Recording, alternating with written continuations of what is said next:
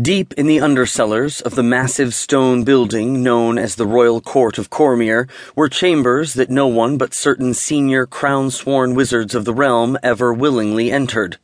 The doors were as thick as stylish horse carriages stretched wide and barred with great beams that required several sweating men to shift. The brightest lights those large, nigh empty chambers ever saw were spell glows the chambers were one of the places that the war wizards of Cormyr cast dangerous and unpleasant spells that, hopefully, weren't too explosive. Spells that were necessary, but better kept hidden. The silently raging, vivid blue fires of mighty spells flared and flickered busily in one of those rooms, making eerie masks of the grim faces of the two war wizards who stood watching a third at work. Laspeera Naerinth and Beldos Margister made not a sound. The dragon tail rings on their fingers spat tiny lightnings in response to each of Vangerdahast's powerful spells, but otherwise they were still. Those magics raged and swirled, and finally each died down in turn and faded away. After a long, silent time, the royal magician of Cormyr turned wearily away from the unconscious man on the cot. I've done all I can, Vangerdahast growled. Margister? The elderly man who'd once been the trusted confidant and messenger of King Azoun's father, the second ruling Rhigaerd, shook his head grimly. As well cast as I've ever seen, he said grimly.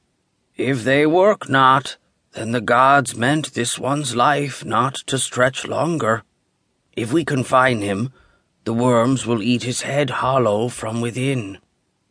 Laspeera nodded, and then three wizards' heads turned as one, as they all watched something black and slimy gush from Florin Falconhand's nose, lift from the cot like a wet and unwilling bat, and sail through the air to land with a splat in the brazier in front of Laspeera.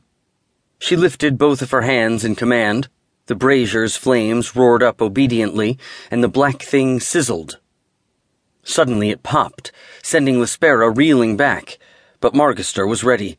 Something streaked from his pointing finger, consuming the black fragments in a tiny raging sphere of flames that drew the fire of the brazier up into it, extinguishing the blaze, but reducing the blackness to nothing at all. That's the last of his mind worms, Vangerdahast said. We're almost done. All three of them turned rather reluctantly to look across the room at another cot. It held all that was left of Norantha Crownsilver, a bloody heap surrounded by more spell glows. From the waist up, she was nothing but wet, amorphous gore. So ends that fair flower of the Crownsilvers, Vangey muttered. She'd riddled with them, and must be burned, I'm afraid. Lasp? Laspeera nodded grimly and cast a careful spell that enshrouded the cot with magic that ignited and, spiraling slowly, drank all within it. Norantha's funeral pyre rose into softly reaching flames and smoke that became part of the rising shroud, twisted into it, and then dwindled.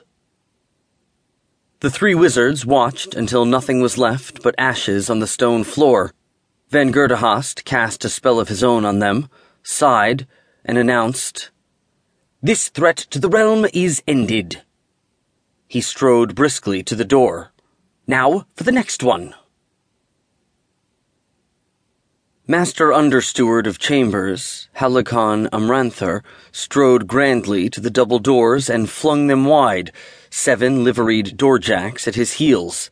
Now we must make haste, he commanded, because the knights will be here in less than a bell, and all must be he stopped, blinked at the four people sprawled quietly in the most comfortable lounges at the northeastern corner of the room, and snapped.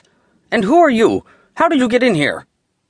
The woman, who looked like a burly, almost mannish farm lass, looked up at him and said calmly, Islif Lurelake, at your service, courtier.